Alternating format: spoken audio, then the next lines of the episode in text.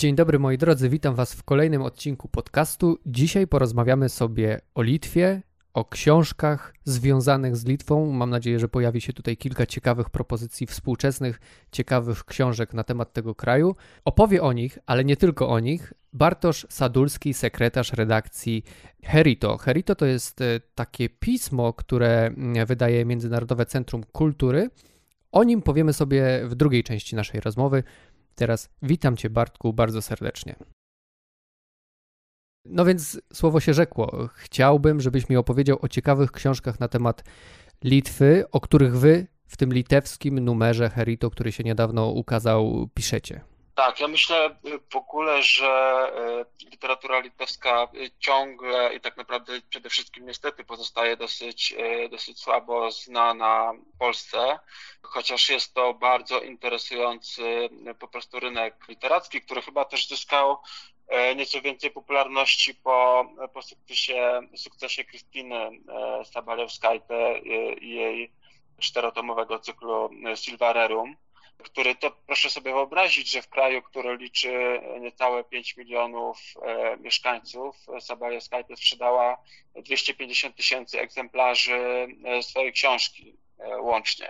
Także to są jakieś zupełnie, zupełnie niesamowite i astronomiczne liczby i to się, to się też przełożyło to, na... Y, przepraszam, że ci przerwę, ale to chyba to Karczuk nawet nie sprzedała tylu książek w Polsce. Wiesz to myślę, myślę, że łącznie, łącznie mogła sprzedać rzeczywiście, rzeczywiście więcej, natomiast e, tak, no to są, to są astronomiczne e, liczby, które, które przełożyły się też sukces na, na, na sukces Sabalewskajte w, w Polsce, chociaż rzeczywiście na to składa się również temat tego cyklu, czyli, czyli historia XVII-XVIII wiecznej Polski i, i, i Litwy. Nikt, nikt o tym wcześniej w taki sposób jak ona e, nie pisał. E, I myślę, że to jest taka autorka, która, która jest już naprawdę bardzo szeroko e, znana, rozpoznawalna. I chociaż ona nie mieszka w Litwie, bo ona na stałe rezyduje w Londynie, to jest jednak taką bardzo ważną e, reprezentantką, czy, czy można by powiedzieć ambasadorką e, współczesnej literatury litewskiej. Tak, i na naszym rynku jest chyba od dość dawna już obecna, prawda? To nie jest żadna nowość. Tak, w tym, wiem, wiem, że w tym momencie trwają właśnie prace nad e, wznowieniem tomów Silvarerum. One, one się będą ukazywały teraz w wydawnictwie literackim. Także ona jest obecna już od jakiegoś czasu, jest tak bardzo mocno obecna. Niestety nie, nie udało nam się jej zabrać zaprosić do numeru litewskiego Herito, ale, ale, ale wierzę, że wszystko przed nami. E, no ale oczywiście literatura litewska to nie tylko e, Sabaliuskajte. My sobie w, w numerze pozwoliliśmy na taki dosyć szeroki przegląd e, literatury współczesnej litewskiej, dlatego że tych tłumaczeń jest sporo. I, I, warto też pamiętać o tym, że mamy naprawdę znakomitych tłumaczy z tego języka, bez którego po prostu ta literatura nie mogłaby wejść do polszczyzny. I tutaj, jeśli pozwolisz, to w pierwszej kolejności może dwa słowa o innej e, pisarce, również bardzo, bardzo popularnej, e, czyli e, Birute Jonauskajte, której książka Maranta w tłumaczeniu Agnieszki Rębiałkowskiej ukazała się w zeszłym roku.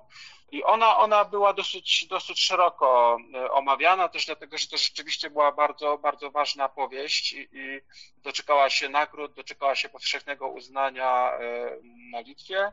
To jest opowieść o w zasadzie o rejonie, który jest nam bardzo bliskim, bo, bo, bo to wszystko dzieje się w okolicach Sejm, e, na pograniczu polsko, polsko-litewskim. Mamy tutaj opowieść o kobiecie poszukującej, poszukującej duchowości, próbującej odnaleźć się, e, odnaleźć się w życiu. To jest w zasadzie powieść, która bardzo wiernie pokazuje realia e, powojennej wsi na dalekiej polskiej, polskiej prowincji, czyli, czyli coś, czego też nie mamy aż tak znowu bardzo dużo e, w literaturze, w literaturze polskiej. Także Jona Skajte na pewno jest taką autorką, która, która jeszcze, jestem przekonany, będzie powracała w języku, w języku polskim i, i w, kolejnych, w kolejnych wydaniach. I ta książka też spotkała się, bardzo dobrze się po prostu sprzedała. To jest nie, tak, nie tylko tak, że została doceniona przez, przez krytyków, ale również czytelnicy bardzo chętnie po nią, po nią sięgali i, i z tego co wiem, polskie, polskie wydanie też e, cieszy się e, popularnością. Jeszcze, jeszcze może tylko dodam, że e, zostało wydane przez Fundację Pogranicza.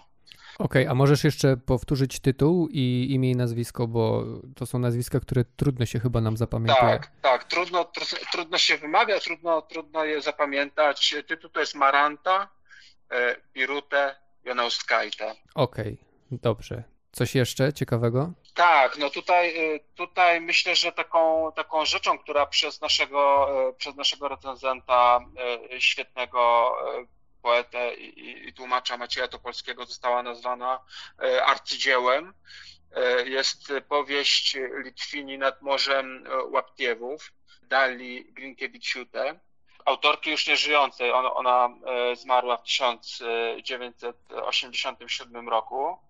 To jest niezwykle, niezwykle istotna powieść z punktu widzenia historii, pokazująca też wycinek e, historii, który my w Polsce możemy troszkę słabiej znać, bo, bo, bo ona opowiada o wysyłce do syberyjskiej Jakucji w trakcie II wojny e, światowej, kiedy, kiedy wielu, wielu Litwinów zostało całymi rodzinami deportowanych w głąb e, Związku Radzieckiego. I to są, to są wspomnienia. To, to książka składa się e, z, z, z, trzech części. Każda z nich była napisana w nieco innym momencie życia pisarki. Są to, są to bardzo wstrząsające wspomnienia. Myślę, że gdybyśmy szukali jakiegoś ekwiwalentu w polszczyźnie, no to chyba byśmy musieli sięgnąć po Herlinga Grudzińskiego i, i inny świat. E, I podobnie jak inny świat, książka Litwini nad Morzem Łaptiewów też jest lekturą na Litwie, a, a jej przekład ukazał się w siedmiu językach, także, także to też pokazuje, że ta literatura litewska już e, naprawdę nie jest tylko literaturą małego języka, ale jest literaturą, która jest chętnie e, czytana i, e, i wydawana. Tak, ja jeszcze no, nie czytałem tej książki, ale czytając waszą recenzję e, w Herito, tak się zacząłem zastanawiać, że to jest taka książka, tak mi się wydaje, w której e, my się jakoś możemy przejrzeć, bo jednak te wysyłki, e, te zsyłki, te deportacje do Rosji są obecne w naszej historii, w naszej pamięci też, więc możemy sobie po prostu porównać, jak patrzą na to Litwini. Tak, tak, oczywiście. I to, to jest po prostu jakieś takie nasze wspólne też tak naprawdę doświadczenie, to jest nasze wspólne, e, wspólne dziedzictwo, bo historia Europy, Europy Środkowej czy, czy, czy, czy Europy Wschodniej e, jest pełna takich splotów, przeważnie jednak e, nieszczęśliwych, ale, ale to też jest jeden z powodów, dla których chcieliśmy zrobić, przygotować w końcu numer Herita, ale, ale o tym może porozmawiamy, porozmawiamy na koniec, kiedy, kiedy będzie już okazja, żeby skupić się tylko na, na tym numerze. No pewnie. To następna książka. Dla mnie też takim sporym, e, sporym odkryciem, tutaj znowu e, dzięki wydawnictwu Kolegium Europy Wschodniej, które, które też wydało Litwinów nad Morzem e, Łaptiewów, jest powieść Wileński Poker Ricardasa Gavelisa. Tutaj z kolei nasz, nasz recenzent posunął się do dosyć takiego radykalnego, odważnego porównania, że że to jest książka, którą można zestawić z Ulyssesem Jamesa Joyce'a, e, ze względu na to, że bohaterem tego miasta, bohaterem tej powieści jest miasto, e, w tym przypadku Wilno. Więc tutaj znowu, znowu pojawia się prawda, ten, ten wątek wspólnej, wspólnej historii, wspólnego dziedzictwa i wspólnych, wspólnych śladów. Więc chociaż myślę, że z tego powodu ta powieść jest, jest ciekawa dla polskiego czytelnika. A mnie się wiesz co, mnie się bardzo spodobało jedno sformułowanie e, z tego tekstu. Mm, tam pada takie zdanie, że Wilno nie było stolicą Litwy nawet w okresie jej niepodległości. I to jest taki no, paradoks, coś bardzo ciekawego. I takie jedno zdanie w ogóle powiedziało mi więcej o historii Wilna niż, nie wiem, jakieś książki, które przeczytałem. Takie odniosłem wrażenie. Tak, to prawda. I tutaj tak naprawdę dotknąłeś e, sedna, to znaczy nawet podwójnego, podwójnego sedna, bo po pierwsze okazuje się, jak tak naprawdę e, mało wiemy ciągle o Litwie, e, która, która jest naszym przecież bardzo bliskim, bliskim sąsiadem. A po drugie, okazuje się, że właśnie nie tylko książki historyczne, że nie tylko e, literatura faktu e, ma tą moc e, ujawniania historii, pokazywania tych splątanych losów, ale także, że proza, literatura piękna może tutaj wykonać bardzo ważne zadanie. Ja właśnie też myślę, może, może już tak powoli też podsumowując te tytuły, o których rozmawiamy, że wszystkie te książki łączy właśnie to, czyli, czyli to mamy do czynienia w ich przypadku naprawdę wysokiej klasy literaturą piękną, bardzo dobrze, bardzo zmysłowo przełożoną, ale która jest bardzo blisko życia, jest bardzo bliska, bardzo bliska historii. Pozwala nam poznać Litwę w sposób, którego być może inaczej nie udałoby nam się e, zrobić to jest myślę bardzo istotne, żeby, żeby o tym mówić i to powtarzać, że literatura piękna też może wykonywać takie, takie zadania, chociaż oczywiście to nie jest, nie jest jej powinność. Ona, ona przede wszystkim powinna nam e, dostarczać jakiejś, e, jakiejś czytelniczej po prostu rozkoszy i, i przyjemności. E, natomiast w tych tytułach, o których mówimy i na których się skupiliśmy, rzeczywiście one, one wykonują też jakąś dodatkową, bardzo istotną, przynajmniej z mojego punktu widzenia, pracę. Okej, okay, to teraz jeszcze chciałbym Cię zapytać o jedną książkę, którą ja zauważyłem, o której Wy nie piszecie e, w Herito, ale e, ona mi się jakoś rok temu właśnie, jakoś mi tak mignęła przed oczami. Nie sięgnąłem po nią, ale gdzieś tam była na moim horyzoncie i chciałbym zapytać, czy warto. Chodzi mi o książkę Ciemność i partnerzy E, Sigitasa Parulksisa, tak? Tak to się wymawia chyba. Parulskis, tak. E, Parulskis, tak, to jest, tak. To, tak naprawdę ta, ta książka chyba najbardziej wpisuje się w, w, to, o czym mówiłem wcześniej, dlatego że ona okazała się już prawie, prawie 10 lat temu i wywołała bardzo żywą, żywą dyskusję na temat uczestnictwa Litwinów e, w zagładzie i w mordzie, e, mordowaniu Żydów na terenie, na terenie dzisiejszej Litwy, dlatego że trzeba pamiętać o tym, że e, w trakcie zagłady e, z, z terenu dzisiejszej Litwy zniknęło 95% ludności żydowskiej i, i, i udział, udział Litwinów w tym jest, jest dzisiaj źródłem sporów i kontrowersji. Litwini ciągle się z tym zmagają, podobnie, podobnie jak my. E, I książka Parulskisa, która ukazała się, jeśli dobrze pamiętam, w 2012, była takim taką awangardą tak naprawdę e, tej, tej dyskusji, zwłaszcza awangardą e, literacką, bo, bo wcześniej w literaturze ten temat nie był poruszany przez, przez Litwinów. E, oczywiście temat był podejmowany przez autorów żydowskich, ale niekoniecznie przez litewskich. I myślę, że mm, ta dyskusja o książce, która rzeczywiście jest bardzo mocna, bardzo kontrowersyjna, ja myślę, że jeżeli chodzi o jakąś taką bezpośredniość opisów, ona spokojnie mogłaby zostać postawiona koło e, łaskawych e, Jonathana Littela. I to jest zresztą coś, co tej książce zarzucał w swoim eseju Midgauskas, Kwietkauskas, niedawny minister kultury Litwy, który, który sugerował, że ona jest na swój sposób pornograficzna, że, że, że tam w zbyt dużym stopniu estetyzuje się zagładę, śmierć, e, brutalność, co, co, co jest nieuniknione przy temacie tej książki, dlatego że mamy tutaj faustowski, faustowski, faustowski pakt między nazistą a, a fotografem, e, który to fotograf w zamian za darowanie życia ma e, uwieczniać zagładę litewskich Żydów. Więc tutaj po prostu o uwiecznianie i o estetyzację w tej, w tej powieści chodził. Czyli mówisz, że takiego argumentu użył minister kultury, tak? Litwy? Tak, to znaczy on wówczas jeszcze nie był ministrem kultury, napisał, napisał esej, e, e, obszerną bardzo recenzję tego tekstu, książki Parulskisa ta dyskusja, która rozgorzała w Litwie, była bardzo, bardzo żywiołowa i większość intelektualistów czuła się zobowiązana, żeby, żeby zabrać głos. I z jednej strony był właśnie Kwietkauskas, który, który podchodził dosyć sceptycznie do tego rodzaju opisu pięknych, potoczystych zdań, pięknych obrazów, e, metafor, zderzając je z brutalnością Holokaustu i, i porównywał tę książkę do malowanego ptaka Kosińskiego.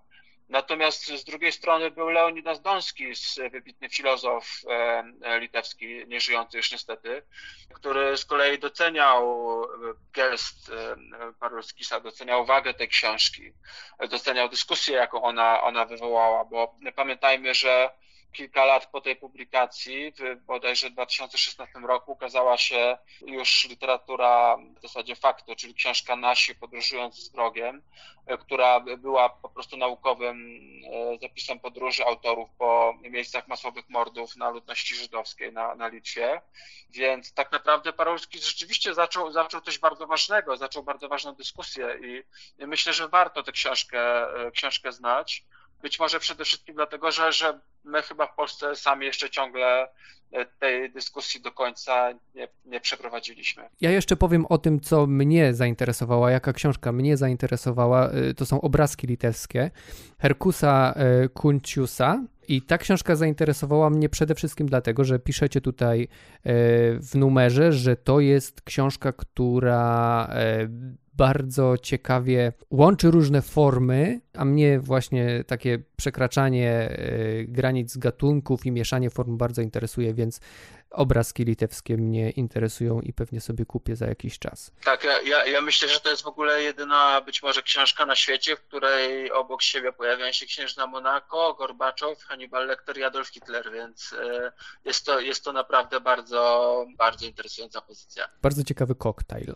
A teraz chciałbym Cię zapytać e, o Tomasza Mana, i o to, co Tomasz Mann robił e, w Litwie i o jego dom, bo to jest e, temat Twojego artykułu w Herito w tym litewskim numerze. My pracując nad numerem e, litewskim przypomnieliśmy sobie po prostu tą historię o, o tym, że Mann faktycznie po otrzymaniu nagrody, nagrody Nobla zainwestował ją w zbudowanie drewnianego domu na Mierzei Kurońskiej w Nidzie E, i stwierdziliśmy, że skoro man zbudował taki dom i zakochał się w takim nietypowym miejscu, to z pewnością musiał też o nim napisać jakiś tekst.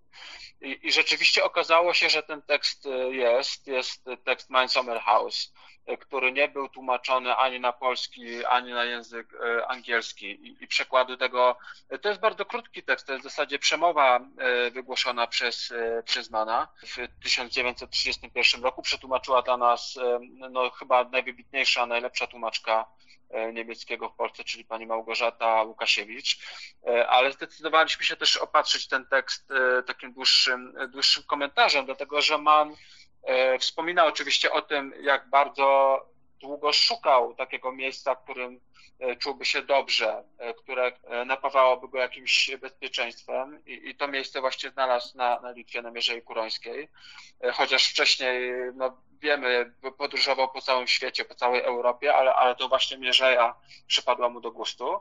Z kolei słabiej, słabiej jest znana historia dalsza tego domu, a Mann zdążył tam tak naprawdę spędzić zaledwie dwa lata, dwa dosłownie lata, czyli, czyli okresy, okresy letnie razem, razem z rodziną.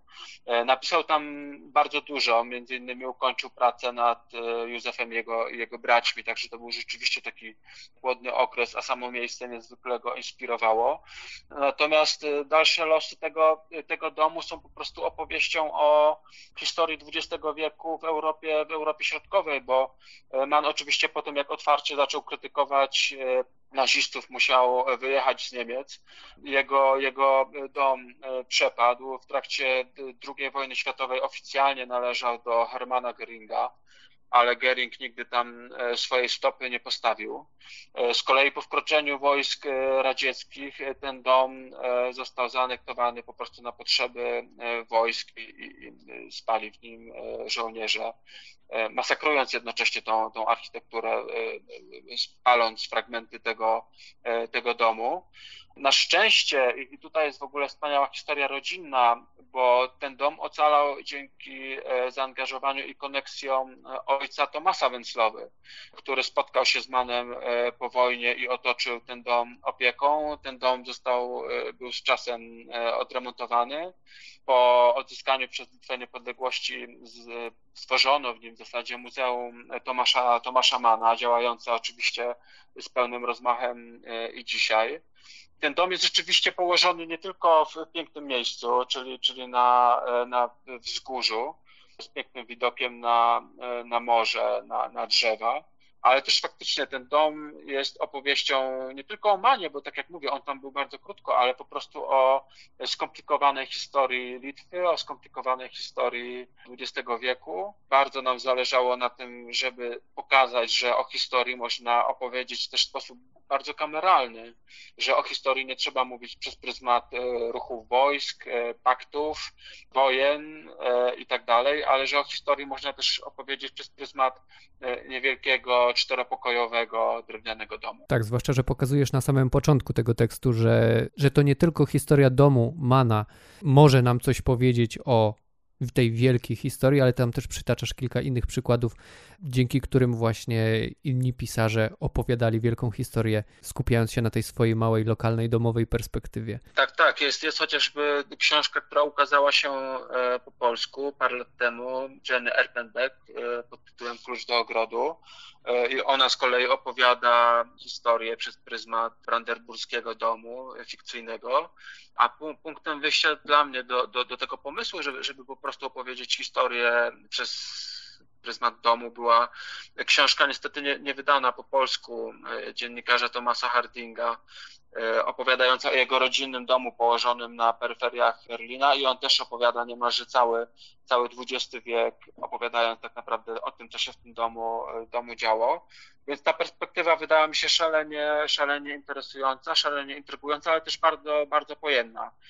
Także jestem, jestem szczęśliwy nie tylko, że udało nam się znaleźć i przetłumaczyć ten esej Mana, bo, bo liczę na to, że jest ciągle wielu fanów e, niemieckiego nobelisty w Polsce, którzy sięgną po, po ten numer, żeby przeczytać jego niepublikowany tekst, e, ale cieszę się, że udało nam się pokazać ten wycinek, e, wycinek historii, wycinek Litwy, bo, bo wydaje mi się, że Mierzeja Kurońska ciągle nie jest otoczona taką atencją, na jaką zasługuje. A czy jesteś w stanie stwierdzić, jak to miejsce wpłynęło na twórczość Mana, czy może na konkretne książki, właściwie na, e, na tą jedną, którą kończył właściwie e, tam w tym domu. Można tak powiedzieć, że, że był jakiś taki wpływ tego miejsca? Wiesz co, to jest, to jest trudne pytanie, które pewnie trzeba by raczej zadać germanistom biografią Mana, to znaczy nie, nie ulega wątpliwości, że on się tam czuł po prostu dobrze, że, że to miejsce inspirowało go i dawało mu tak bardzo potrzebny spokój. E, chociaż oczywiście Mann, e, Mann wówczas już noblista, był sensacją w takim miejscu i ludzie przyjeżdżali z odległych miejsc do, do Nidy, żeby go spotkać, żeby zobaczyć jego dom. Dzieciaki w okolicznych miejscowościach sprzedawały kieszonkowe wydania jego książek.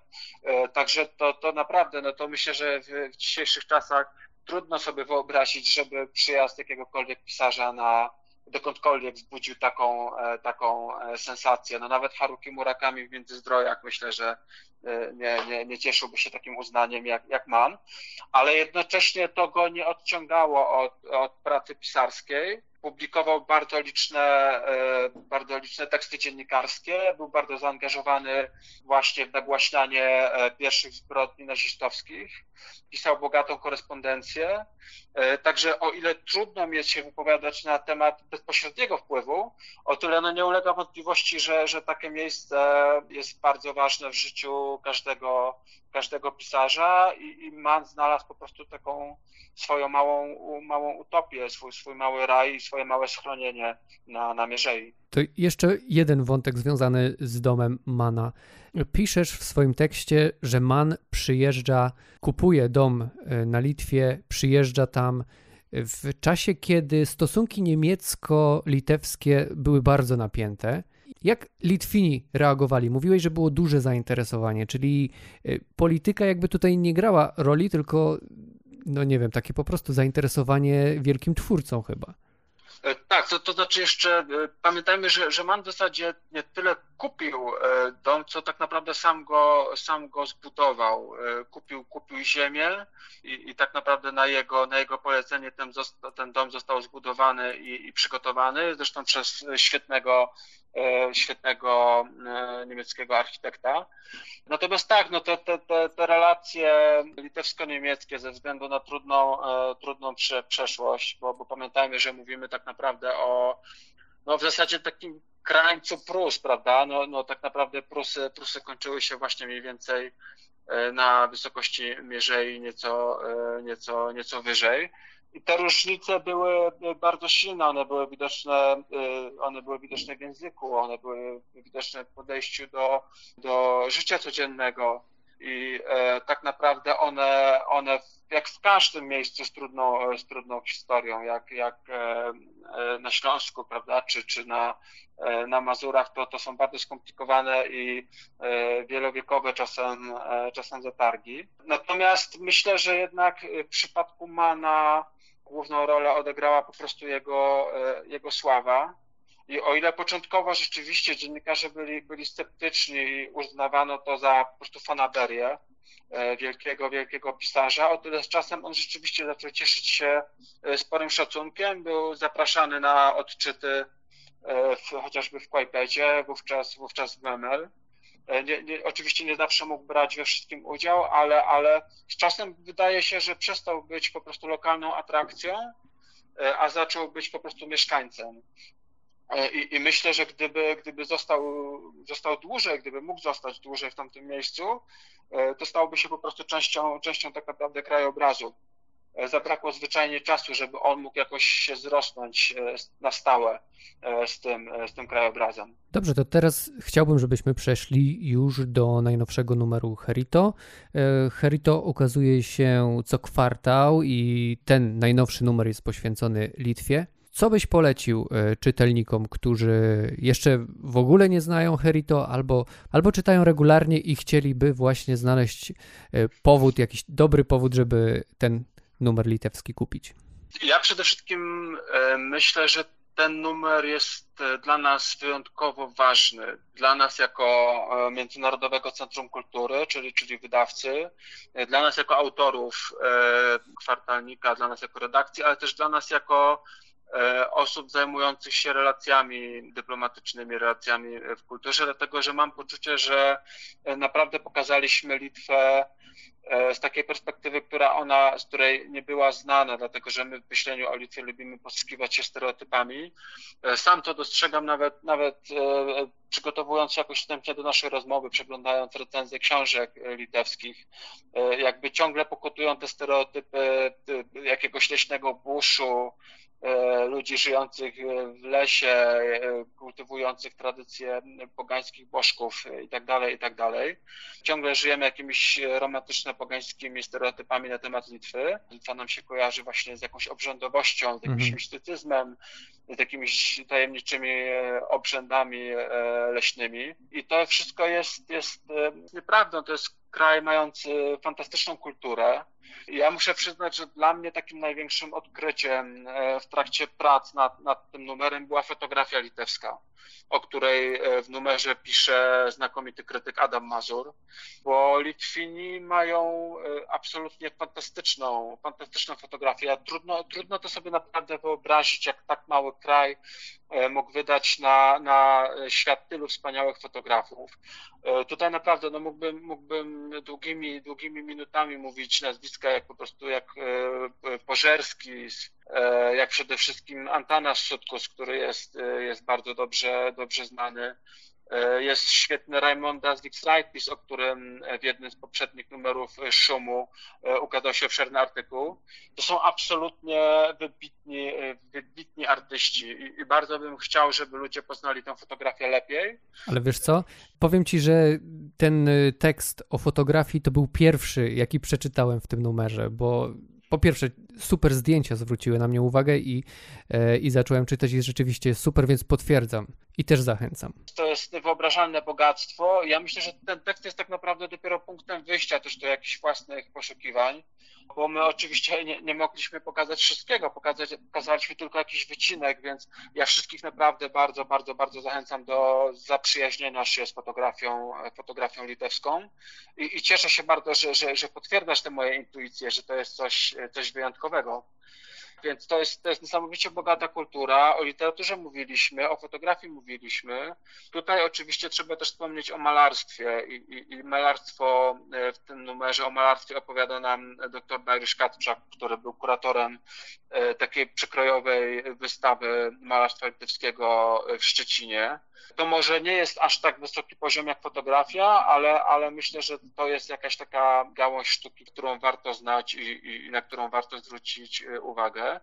Natomiast tym, co dla nas było w tym numerze ważniejsze, właśnie najważniejsze w kontekście pokazania Litwy od innej strony, to było patrzenie na Litwę nie od dołu, czyli, czyli od strony naszej e, wspólnej granicy, patrzenie na Litwę nie z perspektywy Warszawy, ale patrzenie na Litwę od morza, od, od Bałtyku, bo trochę chyba zapominamy o tym, że, że Litwa też leży, leży nad morzem i mamy tam wspólną historię, to znaczy jest chociażby wspaniały kurort e, nadbałtyckie Zakopane, e, czyli Połąga, o której w numerze bardzo obszernie pisze Małgorzata Omilanowska.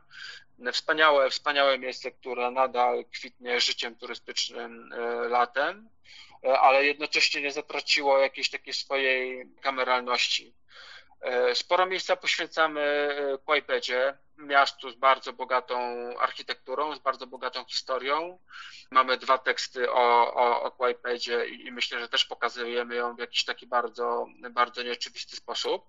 No i oczywiście ważną, ważne miejsce e, w, w Herito ze względu na to, że mimo podtytułu Dziedzictwo, Kultura, Współczesność, bardzo, bardzo pojemnego, zawsze staramy się też dużo miejsca poświęcać architekturze, więc oczywiście e, przypominamy wileński barok, Przypominamy postać e, architekta e, Glaubica, postaci, postaci nieznanej i nieco zapomnianej, a który tak naprawdę był współtwórcą e, wileńskiego baroku.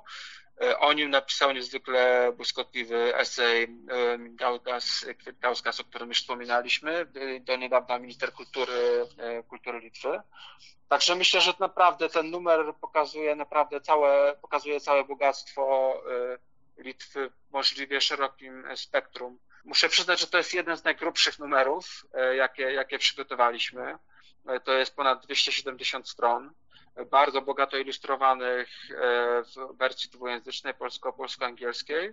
I to była dla nas naprawdę niesamowita przyjemność i niesamowita podróż poznawać, poznawać Litwę i przede wszystkim dekonstruować te wszystkie uprzedzenia i stereotypy, które, które mieliśmy. A gdzie was można kupić? Można nas oczywiście kupić w dobrych księgarniach, e, można nas kupić e, przez internet na stronie e, Międzynarodowego Centrum Kultury. Można nas także kupić w Empikach, także jesteśmy, jesteśmy dostępni. Bardzo zachęcam do, do kupowania, tym bardziej, że numer cieszy się dużą, dużą popularnością. Nakład jest ograniczony. Także zachęcam do kupna, bo już pracujemy nad kolejnymi numerami, które w tym roku będą naprawdę bardzo interesujące, będą pokazywały Europę Środkową z perspektyw oryginalnych i wyjątkowych i nieznanych. Bardzo się cieszę, że ciągle możemy to robić i możemy pokazywać Europę Środkową właśnie e, w ten sposób. Bardzo dziękuję Ci za rozmowę i za przedstawienie e, przede wszystkim książek, które możemy czytać, ale nie tylko, także całego pisma Herito. Dziękuję Ci bardzo. Dziękuję, że słuchaliście tego odcinka do końca. Zapraszam na kolejne. Do usłyszenia następnym razem.